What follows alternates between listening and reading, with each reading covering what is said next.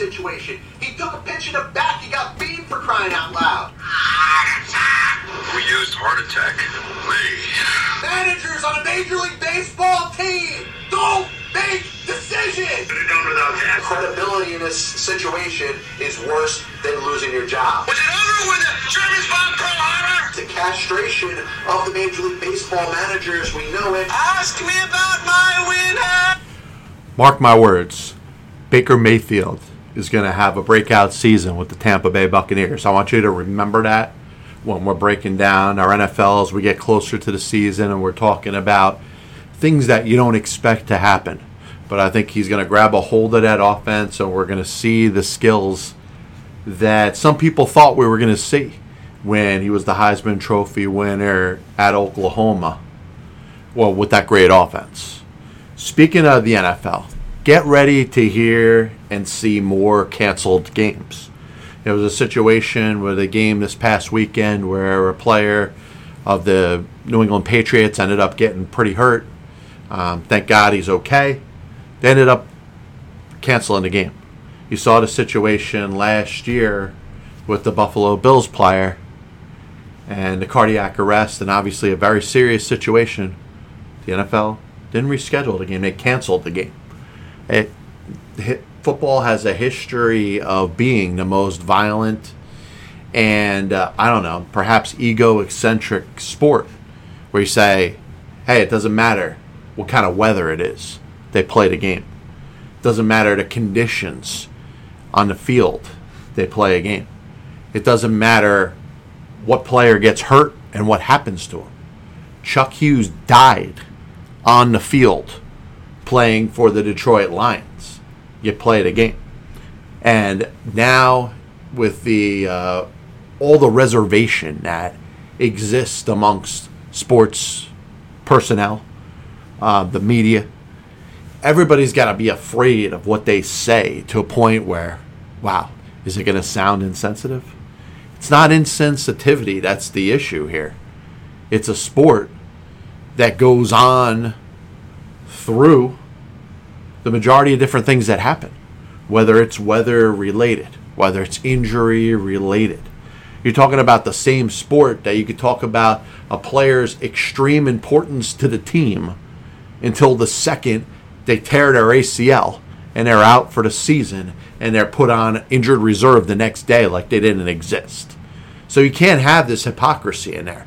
You're talking about sensitivity and wanting to be there for the person that might be the most emotional about a given situation. Yet, player gets hurt. They get forgotten about pretty easily. Chuck Hughes dies on the field, and nobody gives a shit some fifty years later. So there is a hypocrisy involved there. And you want to say, oh, man, it's so insensitive to say that they shouldn't cancel a game that a guy has cardiac arrest on the field. They should reschedule that game. That Buffalo-Cincinnati game last season should have been rescheduled. And a preseason game, okay. You may say the value of a preseason game isn't important, but it sets the precedence that if there's injuries on the field, God forbid some neurological damage or spinal injury to somebody on the field, that that game's going to get postponed, not for the safety of the player, because they're worried about the crowd of people that are overly sensitive to all, every little thing that happens within society today. And it's a change. Like I said, the game's going to still go on. But you got to worry about that person's little feelings. I respectfully disagree. Who are the biggest bitches amongst owners in professional sports? There's only one answer. Major League Baseball owners. And you hear John Angelos, who's Peter's son and eventually looks like he's going to take over as the majority owner of the Baltimore Orioles, complaining, oh, when it comes time to pay these this good core of young players with the Baltimore Orioles, and such a great story as they finally put it together for their years of not even trying to compete in Major League Baseball. You're starting to see some fruits of their rebuild. They're going to the postseason this year. They're going to make, hopefully, a deep run in the playoffs and are a legitimate contender to win the American League pennant this year. And your new owner is going to bitch and complain and talk about how it's going to be hard to pay players. And he joins the list of other owners that have spoken out in Major League Baseball. The owner of the Reds, the owner of the A's, the owner of the Rays, the owner of the Pirates, the owner of the Cleveland Guardians, the owner of the White Sox, the owner of the Colorado Rockies. And if you see a theme here, I'm choosing not to name people that I just don't feel like throwing their names out at a given moment. And there's a reason for it. Because I don't respect the owners of Major League Baseball. I don't respect the majority of owners in Major League Baseball. Because if you look at other sports, I don't hear N F L owners bitching about how they have to pay players a lot of money to play the sport. I don't hear owners in basketball bitching about their obligation to pay the very players that are a fabric of their team. Now, is the reason a salary cap? These other sports have salary caps, yet their owners, you know, I don't hear them really making a big deal about stuff. Is it time for baseball to have a salary cap? I've mentioned in the past about how it could be a benefit to both the players and the owners. I think salaries over the longer period of time will probably continue to grow, just like they do in football, just like they do in basketball. You know, you have the low floor teams, the A's who want to spend ten million dollars on an entire payroll, won't be able to do that because a salary cap would come in conjunction with a salary floor. Those have been things that I've thought about over the years, and obviously other people have uh, weighed in one way or the other. But when it comes down to it, how many more baseball owners do you really want to hear complaining about their obligation to pay the freaking players that play the game? That they have the reason they happen to be an owner is because of their ability to play baseball. You don't want to pay them. Get the hell out of the sport. Go. There's plenty of millionaires and billionaires out there that would happily buy your team from you. And you won't have to worry about paying players. Without paying those players, you got nothing. You don't have a baseball team. You can talk about all the financial issues and how most sports teams, let alone baseball teams, probably operate at some sort of a loss. But there's so few of them out there. There's so few people that are in a position to be an owner of a professional sports team. And if you don't want to do it, get the hell out. Today is the twenty-second day of August. And on Saving Sports History, we go back to the year of nineteen twenty-seven when Babe Ruth hit the fortieth of what turned out to be his sixtieth home run of the season. A sixty home run season became the record, a record that he held with fifty-nine, he held with fifty-four, he held with twenty-nine, and it wasn't until Ned Williamson in eighteen eighty-four hit twenty-seven, and his record was broken by Babe Ruth in nineteen twenty-nine, that a player other than Babe Ruth held the all-time single-season home run record. Of course, you know that Roger Maris broke Ruth's record in nineteen sixty-one. What you may not have known, that Mark McGwire broke, in spite of breaking Maris's record of sixty-one in nineteen ninety-eight, had his record of sixty-five broken by Sammy Sosa for a five-day period in nineteen ninety-eight before McGwire hit his sixty-seventh en route to his seventy. Barry Bonds, of course, is the single-season all-time Major League Baseball home run leader. We're waiting for somebody to hit seventy-four. Until then, it's Barry Bonds. You know, Roger Maris had a great run in nineteen sixty-one. The second of his back-to-back A L M V Ps, you know, won the World Series with the Saint Louis Cardinals in nineteen sixty-seven, had a very good career.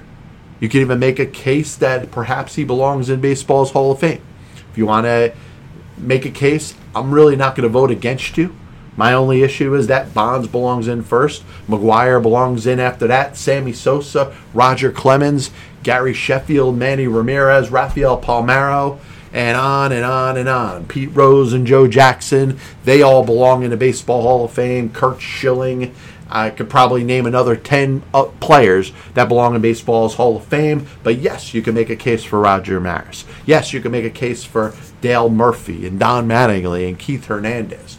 Good players that had solid careers.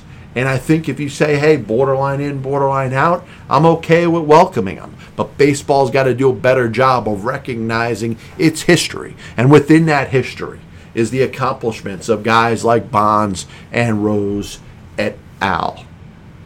nineteen thirty-four, Cleveland Indians pitcher Wes Ferrell hit his second home run. He hit two home runs in a game, something that hadn't been done too often. And since, and tell me if I'm wrong, if you're a baseball savant like myself, I want you to throw another name out there that perhaps I might have missed. But this is a list of pitchers off the top of my head. I wrote them down, but it's still off the top of my head. I didn't Google anything. Pitchers to hit two home runs in a game. Don Newcombe, nineteen fifty-five. Jack Harshman, nineteen fifty-eight. Milt Pappas, nineteen sixty-one. Dick Donovan, nineteen sixty-two. Tony Cloninger, two grand slams in nineteen sixty-six. Pedro Ramos, nineteen sixty-three. Sonny Siebert, nineteen seventy-one. Rick Wise, of course, the two home runs and the no-hitter in nineteen seventy-one. Dontrell Willis, two thousand six. Micah Owings, two thousand seven. Noah Syndergaard, twenty sixteen. Madison Bumgarner, twenty seventeen. Zach Greinke, twenty nineteen. Of course, Shohei Ohtani this year. Anybody else you could think of? Come on. You know, drop it in in the comments section. Uh, I'm really interested. nineteen forty-eight, M L B announces that they're going to have a one hundred sixty-eight game season. Obviously, it never happened. It was something they changed their mind about, but something interesting to think about. You think one hundred sixty-two games is too much? Imagine a one hundred sixty-eight game schedule. And like I said, nineteen forty-six, you're talking about what? Implemented in forty-seven or fifty or something like that. That's even before baseball decided to expand. nineteen fifty-nine, on this day, was the birth of the American Football League. Now, the announcement that there will be a season in nineteen sixty. The Houston Oilers, one of the original teams, won the first two A F L championships, and of course the precursor to what we now know as know as the A F C, the American Football Conference. nineteen sixty-five, one of the worst fights you ever saw in baseball history involved Juan Marichal and John Roseboro. Marichal, known for hitting Roseboro in the head with a bat during an altercation between the Giants and the Los Angeles Dodgers. Now, the, the little backstory is not told so much. This is really something between the Dodgers and the Giants. And um, Marichal, at the time, was throwing hitters hitters on the Dodgers a little bit too far inside. He'd hit a couple batters. Perhaps there was situations where there was some points of contention going on. Sandy Koufax pitching for the Dodgers. He's got a fastball. He could buzz somebody. He could retaliate in some way, shape, or form. He he decided he wasn't going to do it. It wasn't within his mannerisms, the way he was as a human being. He wasn't out there to cause trouble. That was just the way he was. He just wanted to take the ball and dominate like he did for a brief period in baseball where he had one of the best runs as a starting pitcher in baseball history. So John Roseboro, the catcher, says, all right, I got your back. I'm going to defend the Dodgers players. And that's what happened. Roseboro with Marichal at the plate buzzed Marichal a couple times by throwing the ball close to his head back to the pitcher. And that's when Marichal snapped. Admittedly, the worst moment he had in baseball, and maybe something that over the course of the rest of his life he wishes he had back. And Marichal and Roseboro ended up becoming friends, and they were they were very friendly up through Roseboro's death. Also on this day, August twenty-second, in nineteen eighty-nine, Nolan Ryan, five K. His five thousandth strikeout, many know that that victim was none other than Hall of Famer Rickey Henderson. two thousand seven, he had the most runs scored in a Major League Baseball game in quote-unquote the modern era, but you know how I feel about that. I talk about baseball history. It's the entire freaking history. I don't want to hear modern era. I don't want to hear uh, prior to the the live ball era. Most runs scored in a game since eighteen ninety-seven, when the all-time record of the most runs scored in a calculated professional Major League Baseball game was scored, thirty-six by the Chicago Colts Once again, that was in eighteen ninety-seven. Birthdays on this day. Ned Hanlon, Baseball Hall of Famer, infielder, manager, was born on this day in eighteen fifty-seven. Uh, longtime executive and Baseball Hall of Famer Pat Gillick, Toronto Blue Jays, Philadelphia Phillies, Seattle Mariners, was born on this day in nineteen thirty-nine. Baseball Hall of Famer Carl Yastrzemski was born, born on this day in nineteen thirty-nine. Pro Football Hall of Fame head coach Bill Parcells, born on this day in nineteen forty-one. Former Major League pitcher Ray Burris, one of the brighter baseball minds that I've ever had a chance of speaking with, was born on this day in nineteen fifty. Happy birthday, Ray. Paul Molitor, Baseball Hall of Famer, was born on this day in nineteen fifty-six. And Mats Wilander, a very underrated tennis champion, seven-time Grand Slam winner as a tennis player, was born on this day in nineteen sixty-four. twenty twenty-one, we lost Hockey Hall of Famer Rod Gilbert. And then last year, twenty twenty-two, we lost baseball umpire Bill Holler. Bill Holler was an umpire for about, what, fifteen, sixteen years in the American League, is known most notably for his part in a hot mic situation in nineteen eighty with Earl Weaver, a long argument when Holler threw him out of the game. Some things were said back and forth, and it was caught on a hot mic, probably one of the uh, earliest hot mic incidents that we can remember hearing. Now, there was obviously some before that, but nineteen eighty, you know, there wasn't too many things caught on the hot mic prior to that time. So it was a significant moment. Obviously, you can find that video on YouTube. This is the Past Ball Show, brought to you by John P L A dot com, by Saint Aloysius Church in Jackson, New Jersey, by Two Ways, One Passion Food Truck, located in Scranton, Pennsylvania. If you're interested in hearing me flap my yacht mouth, you can check the podcast out, whether it's Spotify, Apple Music, Amazon Music, of course, videos on YouTube. We'll be back with you soon. God bless you. And as always, we'll see you on the other side. Pride was on the Chicago Cubs roster opening day. I have many leather-bound books. My apartment smells of rich mahogany. Why don't you give it all, or a majority of it, to the team that wins the friggin' World Series? I was going to listen to that, but then I just carried on in life. Now they come out as the biggest Major League Baseball manager apologist. That'll only make someone work just hard enough not to get fired. Because hitters are going out there saying, I'm either going to hit a home run or I'm going to strike out. And if I don't get a pitch that I feel like I could drive out of the park, I'm not even supposed to be here today. Especially you prospect whores and hoarders are going to be a little pissed off at me when I say this. I'm a dude who plays a dude disguised as another dude. There are only two managers in baseball's Hall of Fame who have losing records. One of them is the iconic Connie Mack, who you could say, in spite of winning five World Series championships as a manager, could be in as much as a pioneer.